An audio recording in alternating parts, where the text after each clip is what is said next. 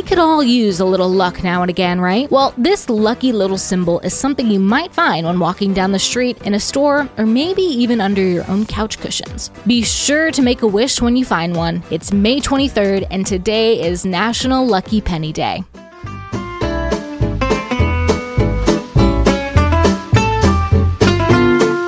Welcome to Taco Cast Podcast. Every day is a holiday. No, really, it is. Did you know that literally every day is a holiday? I don't know about you, but I love having a reason to celebrate every day. Whether it's your favorite foods day or something else totally random. Happy holiday to you. Pennies were first minted in the United States from copper in 1793. Back then, a penny held some significant value, but over the years, due to inflation, its value has been lost and is practically worthless now. However, even just decades ago, your grandparents would probably be familiar with the terms penny candy, where a piece of candy would cost a penny.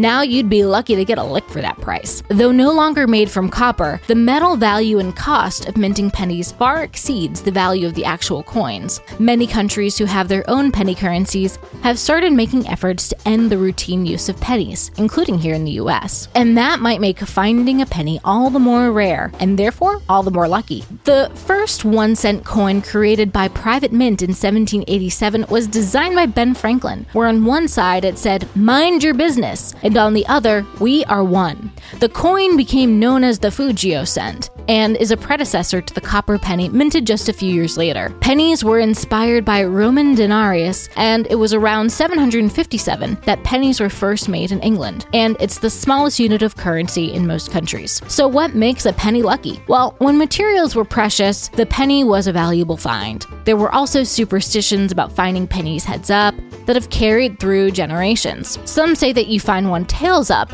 you should flip it over for the next lucky person to find. You can also toss it over your shoulder into water or a wishing well to make a wish come true. Happy holiday, everyone, and I'll see you tomorrow.